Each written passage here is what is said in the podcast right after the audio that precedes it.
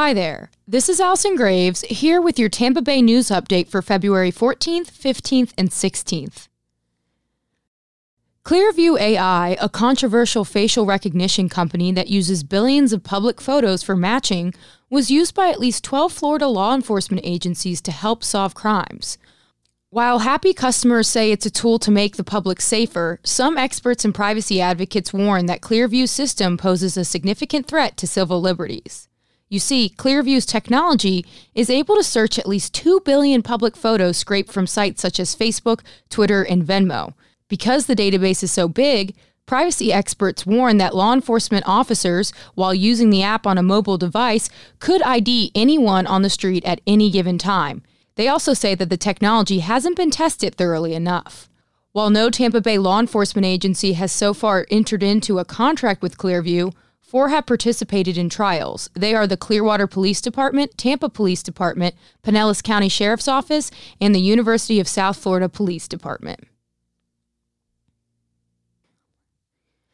A closet in a safe under a 64 year old grandmother's bed in a senior living complex in St. Petersburg are not the typical spots where police find a cache of illegal dope and guns.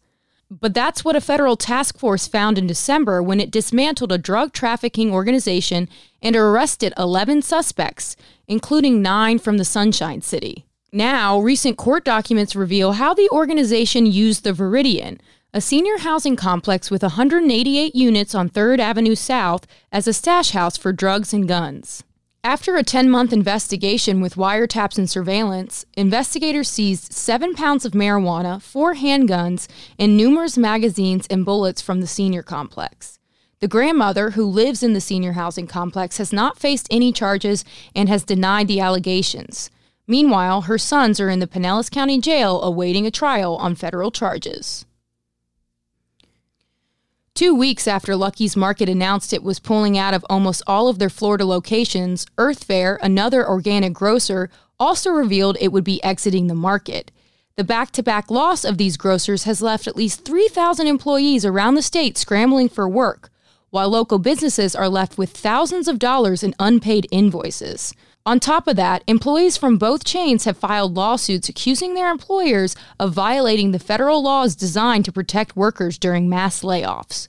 While it might seem like the organic grocery market is collapsing, experts say that the shuttering of Earth Fare and Lucky's one after the other is more of an unfortunate coincidence caused by trying to grow too much too fast. For these stories and more, including a list of the 50 things readers love about Tampa Bay, Visit tampabay.com or pick up the latest copy of the Tampa Bay Times. Have a great Valentine's Day and an awesome weekend.